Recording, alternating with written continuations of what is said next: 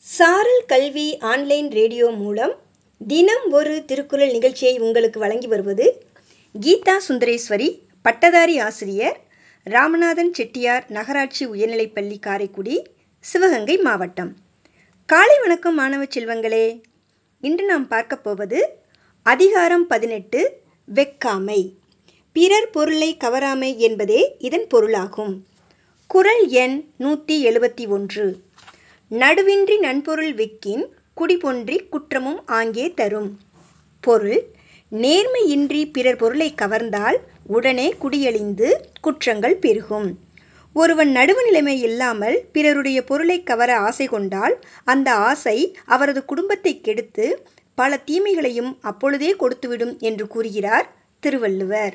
மீண்டும் குறள் நடுவின்றி நன்பொருள் வெக்கின் குடிபொன்றி குற்றமும் ஆங்கே தரும். நன்றி மாணவ செல்வங்களே இந்த நாள் இனிய நாளாய் அமைய வாழ்த்துக்கள்.